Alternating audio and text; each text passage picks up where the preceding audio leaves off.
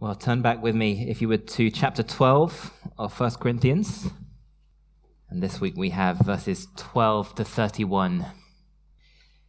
Paul continues For just as the human body is one and has many members, and all the members of the body, though many, are one body, so it is with Christ.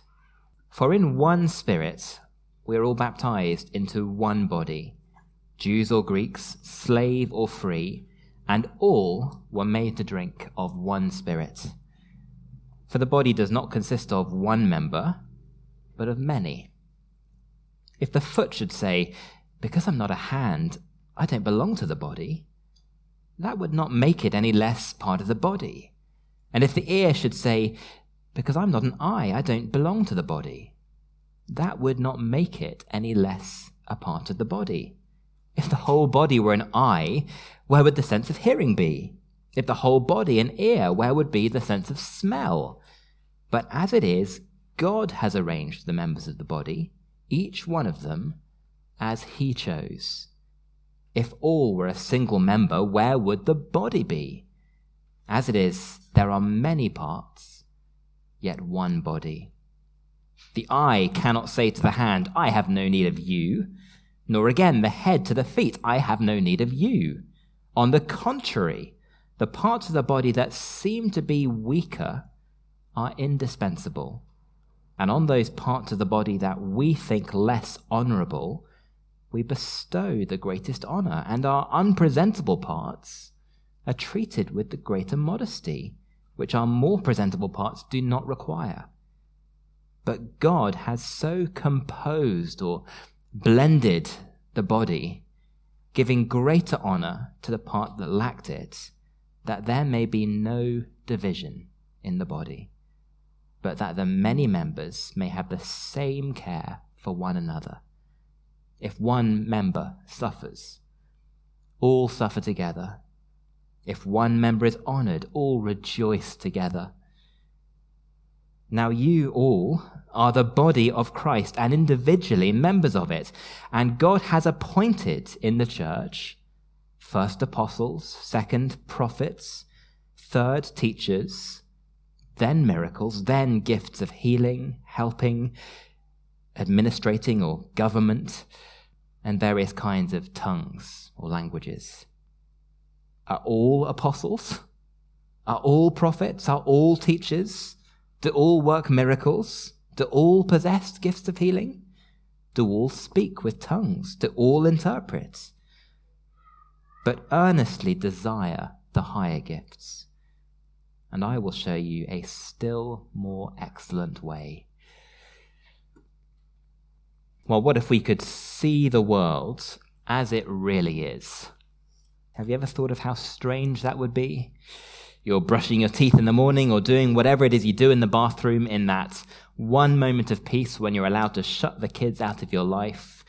And whenever you look up, to your terror, there's some massive burning angel sitting on the edge of the bath, just watching. It would be a nightmare, wouldn't it, living like that?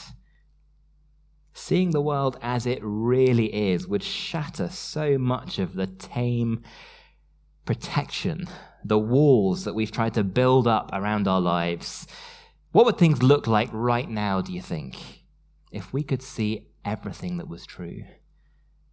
One mercy this year was that the nursery sports day was a slightly more restrained affair than normal. The dangerous moment is always the three legged race, where father and son run tied together.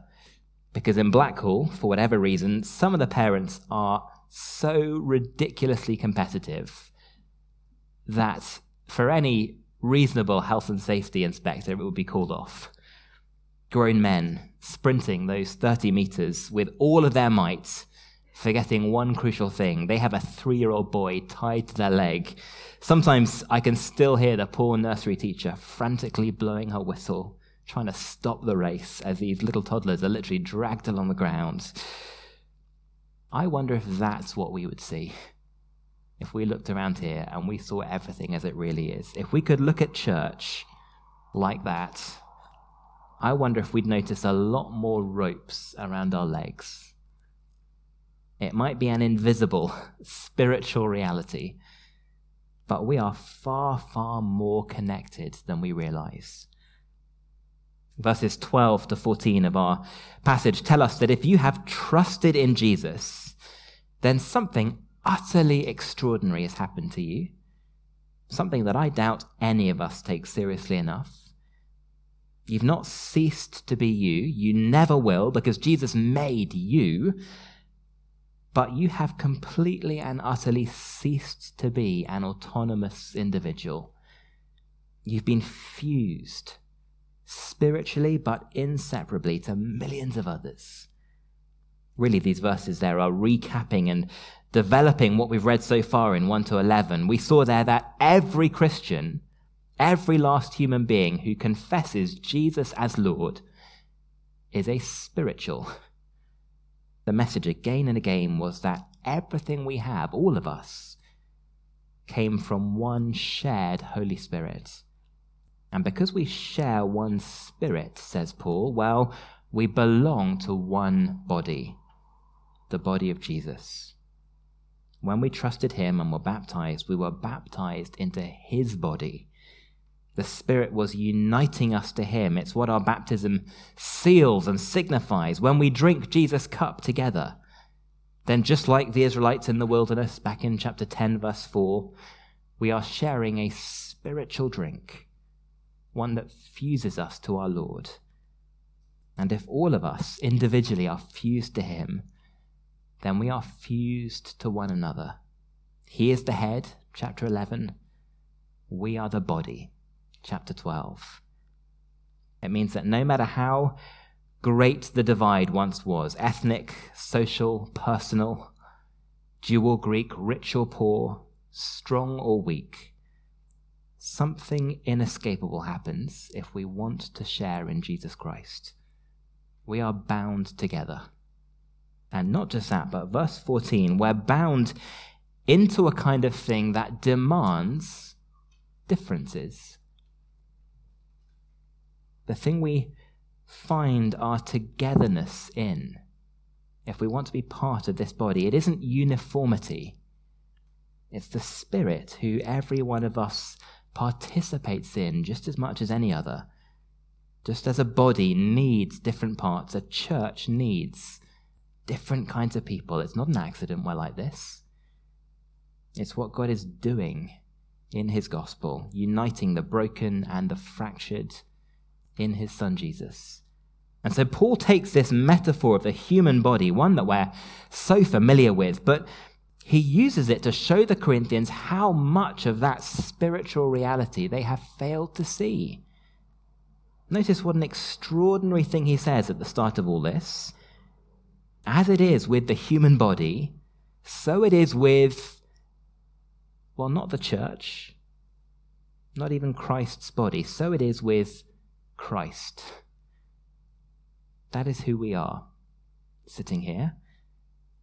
It's a figure of speech called a metonymy, where one thing stands for another. But what an incredibly big thing he chooses. God's church, us lot, are the embodiment of Jesus for our world. This is the place where the deepest bonds of friendship and dependence and love on earth form around Jesus himself, between people with nothing else in common but his spirit, given graciously. And Jesus is displayed. So before we go any further, let's just marvel at that, at what a high and beautiful calling that is in an age that is defined by its loneliness and its isolation and its individualism, we're called to be the place where Jesus' love for his people is seen in real terms.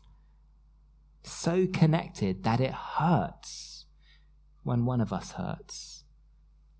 What could be more attractive in our world? Some people will pick up the Bible and they will fall in love with Jesus as they meet him in a gospel, and we bank a lot of confidence on that, don't we? But it's not how it works for everyone. Some people will come out of the cold into this beautiful, messy, living organism that is his church, and they will fall in love with Jesus when they meet him in his people. And I wonder if we're as confident in that truth. This is the Holy Spirit's masterpiece. This is where he's drawing God the Son out of bankers and addicts and children and pensioners and single mums. And if we don't see that, then we will always be tempted towards a kind of spirituality that's about just me and my Bible and Jesus. That is always the temptation in our age. A form of Christianity where we value people in the way the Corinthians did, according to their usefulness, their spiritual knowledge, their gifting, according to our pet measure of their spirituality. But that is not the picture God, the Holy Spirit, is painting in this room. It's not what our world needs to see. Part of how God saves us out of our fractured age is by teaching us to think we, not me. God deals with us as a people. He deals with us in covenant, represented by one king, one head. Almost all of the Bible is written like that, isn't it? It's written to a people. It doesn't speak to you and me as individuals, it speaks to a body. And Paul's message today is that when we see how deeply connected we truly are, then a lot of the ways us Christians tend to think and speak just become absurd. I'm sure you can think of all sorts of examples of individualistic thinking and talk about church. Paul gives us two here as he plays with this metaphor, one example in each big paragraph, because it's thinking that is old as sin itself. It's always been there in every church. And notice how, like this whole unit of the book, the focus here is on speech. Individualistic things people say. Each time we get a little example of that individualistic speech, and then he uses the body metaphor quite playfully to show how absurd that way of thinking is, before closing each paragraph with a lesson about what God is actually doing through his church. First, in verses 15 to 20, he talks to those of us who think like the foot. And I guess in a church like Corinth, a lot of us might have felt like them when certain people and certain gifts are held really high and others are seen as barely spiritual at all. How easy would it be to feel unvalued, disposable? The foot and the ear, they are the they don't need me people. And I think Paul's message to them is deeply freeing. God values you for more than your usefulness. I wonder if that's a message we need to hear. We're part of a culture and a church culture, I think, that is enormously task orientated, where very focused on growth, especially in our own circles, our conservative evangelical circles. It's why we're here, isn't it? To spread the gospel, to share God's good news. But we tend to go about that in a way that prizes doing over being. Staff the right programs, run the right courses, invite the right people, and the kingdom will grow. Sometimes it's as if we think if there's no Christianity Explored course running, then there's no evangelism happening. Now, God has used all of that work in wonderful ways, but it can leave us with a very utilitarian model of church, as if we were just a colony of worker ants rather than a body or a family or a hospital for the broken. And if I'm not the sort of person who can help lead Christianity Explored, well, am I really any use to that colony? Now, in Corinth, it was same but different. There was still a limited number of gifts that people valued and counted as spiritual. Everybody wanted to be a busy hand, not a lowly foot. In their case, it seems it was the gift of tongues above everything, which marked out the really spiritual ones. They wanted to be a church where everyone had something to say and where even the angels had to listen. But if you were one of the feet, a helper, a quiet encourager, someone whose only obvious gift was a friendly smile and a warm prayer life, well, how long before you started to feel discouraged and then withdrawn and finally jealous and discontent? And of course, it's absurd to all wish we were someone else, verse 17. A body can't work like that. We need to understand what God is doing in His church. He has arranged us, verse 18, exactly as we are. It's not an accident. You didn't slip through quality control when God was handing out the gifts.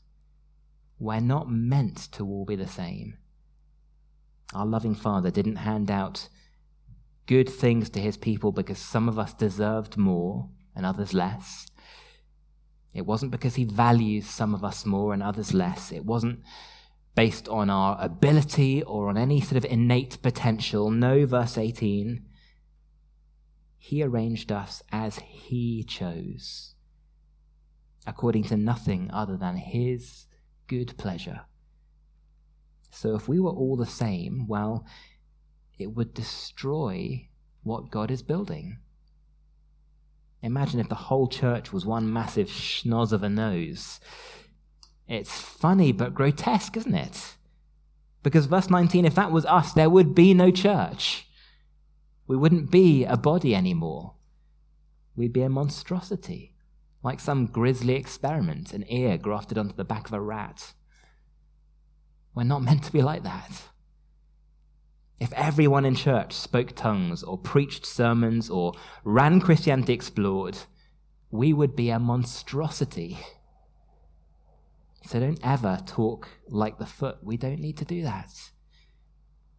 We don't need to say to ourselves in our quiet moments, I don't really add anything to Edinburgh North Church because I lack the gifts God really uses. Do you see how that denigrates what God's Spirit is doing? He put you here as you. Our value to Him is not all wrapped up in our usefulness. On Tuesday morning, we will hold the funeral for a little boy who added something to this church family that it would be impossible ever to put a number on. Where would that utilitarian worker ant model of church have left little Matthew. He didn't serve, he needed one to one care.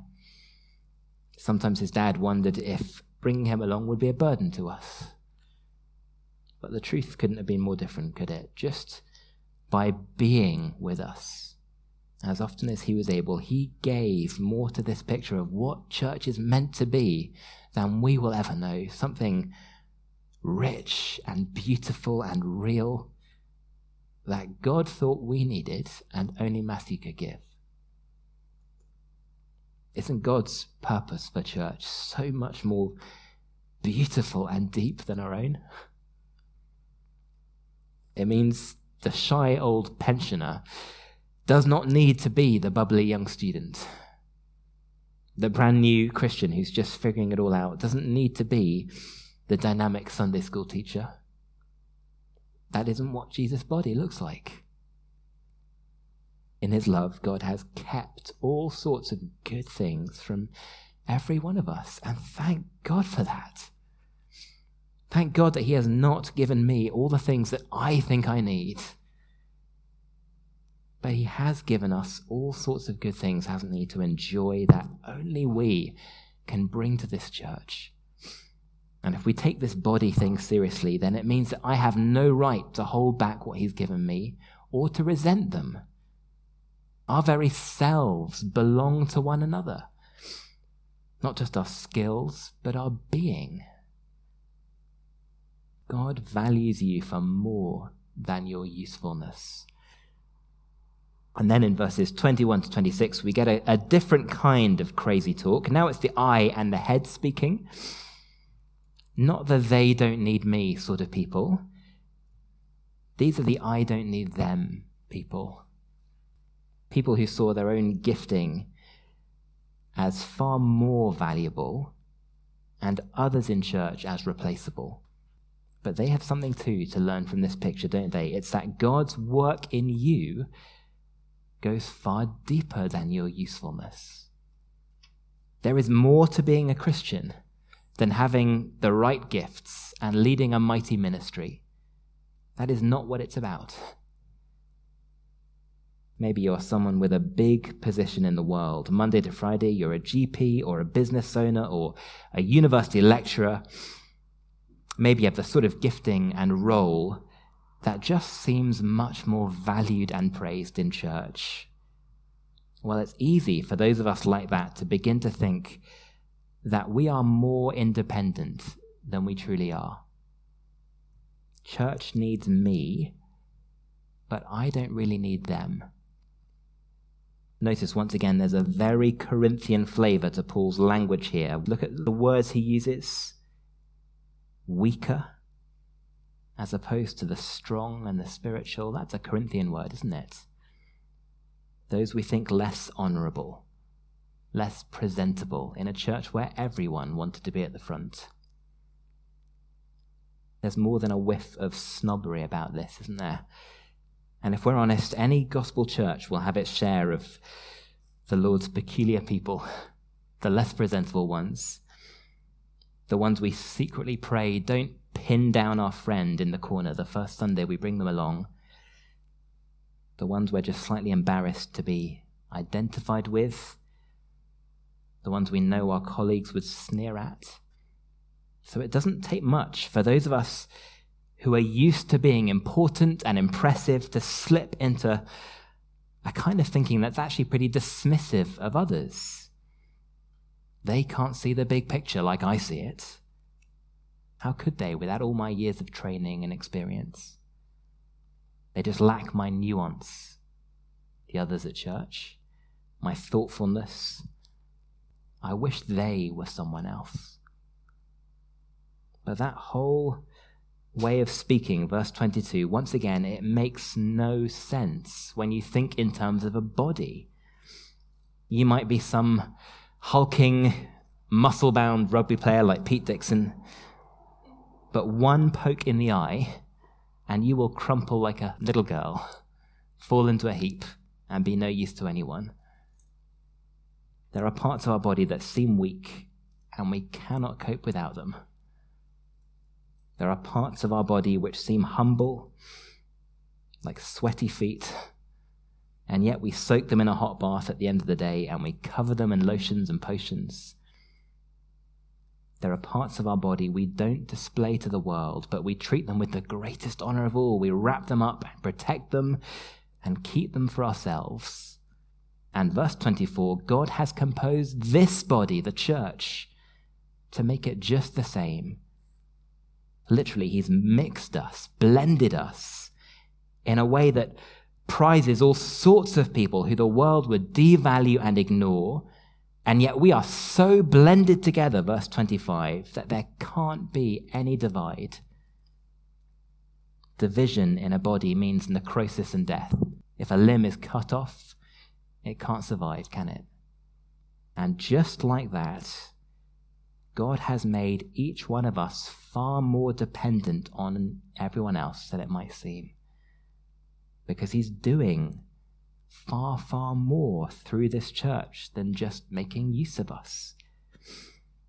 This body is a huge part of His plan to redeem us, to fit us for heaven. One of the classic ways historic Christianity has understood sin is as human beings curving in on ourselves. Our hearts are like the root of a pot plant, all wrapped up around our own concerns and anxieties and demands. But look how God has made this body to be, verse 25. He has blended us together so that each has the same care for one another. One family goes through hell, and all of us weep. One member finds a job after months of disappointment, and all of us rejoice. So that through being joined to this body, God is turning us outwards towards each other. They say that a parent can only ever be as happy as their least happy child. Isn't exactly the same thing true in church? If you don't believe that or you've never seen that, it might just be that you have been the unhappy child. You have no idea how many others are praying for you and trying to love you and make things better. And that is the real sign of a spirit filled church. Not that everyone is filled with the same monoclonal, bland, identical gift, but that everyone is living and growing together in Jesus. There's no other way for a Christian to be nourished. Cut off from the body, you will wither. And the more self sufficient we are, the more important it is we realize that. Church is not one of our many things where we come and do our jobs and consume a product and top ourselves up. It's a body we depend on. Nobody here is dispensable to your spiritual health. And so finally, in verses 27 to 31, thinking we, not me, teaches us to love God's value system my hunch is that if you've been reading this letter carefully, the last verse here came as a bit of a shock. Earnestly desire the higher gifts, the greater gifts. Well, hang on a minute. I thought there were no gifts that were more or less important. I thought we said last week there's not even really a category called spiritual gifts, as if others are somehow less spiritual. So, how, after all of that, can he go and say this? Let me say, if that bugs you, you are asking exactly the right questions. And I think it's a clue that our me thinking gets in the way even as we read these words. When we read these words as if they were addressed to us as Lone Ranger Christians, you can imagine Paul saying something like this Some of you are helpers in God's church, and that's great but aspire to the stuff you lack, the higher stuff. Aspire to being a teacher or a prophet or someone who speaks in the tongues of angels. But it rubs against everything this big unit has said, doesn't it?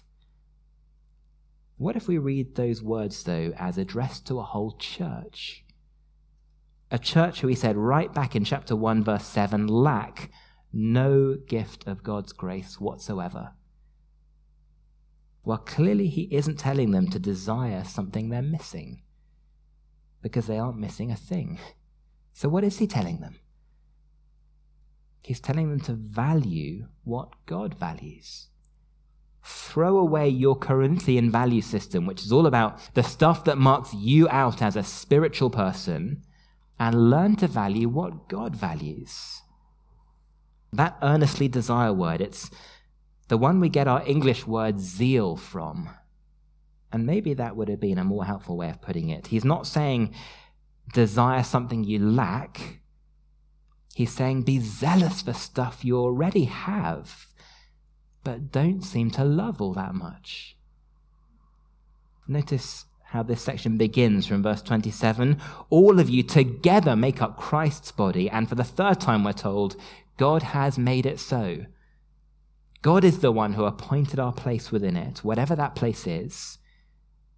He's designed his church so that there's an intrinsic equality. It's one body belonging to Jesus. But at the same time, it seems like there's some sort of intrinsic ordering. It's a body made of parts that fit together in a certain way. First, apostles. Second, prophets. You Corinthians might not value them much but they built the foundations you depend on. Third, teachers, and then miracles, then gifts of healing and helping, and all sorts of other wonderful examples. No one has all the gifts. You can't all be miracle workers. But together, you Corinthians have the lot in this body of yours. Do you value it all?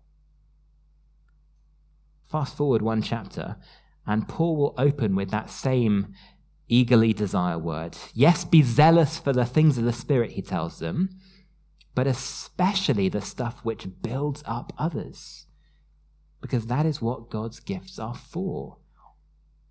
If there's an ordering expressed here, it's to do with which gifts most explicitly serve the common good.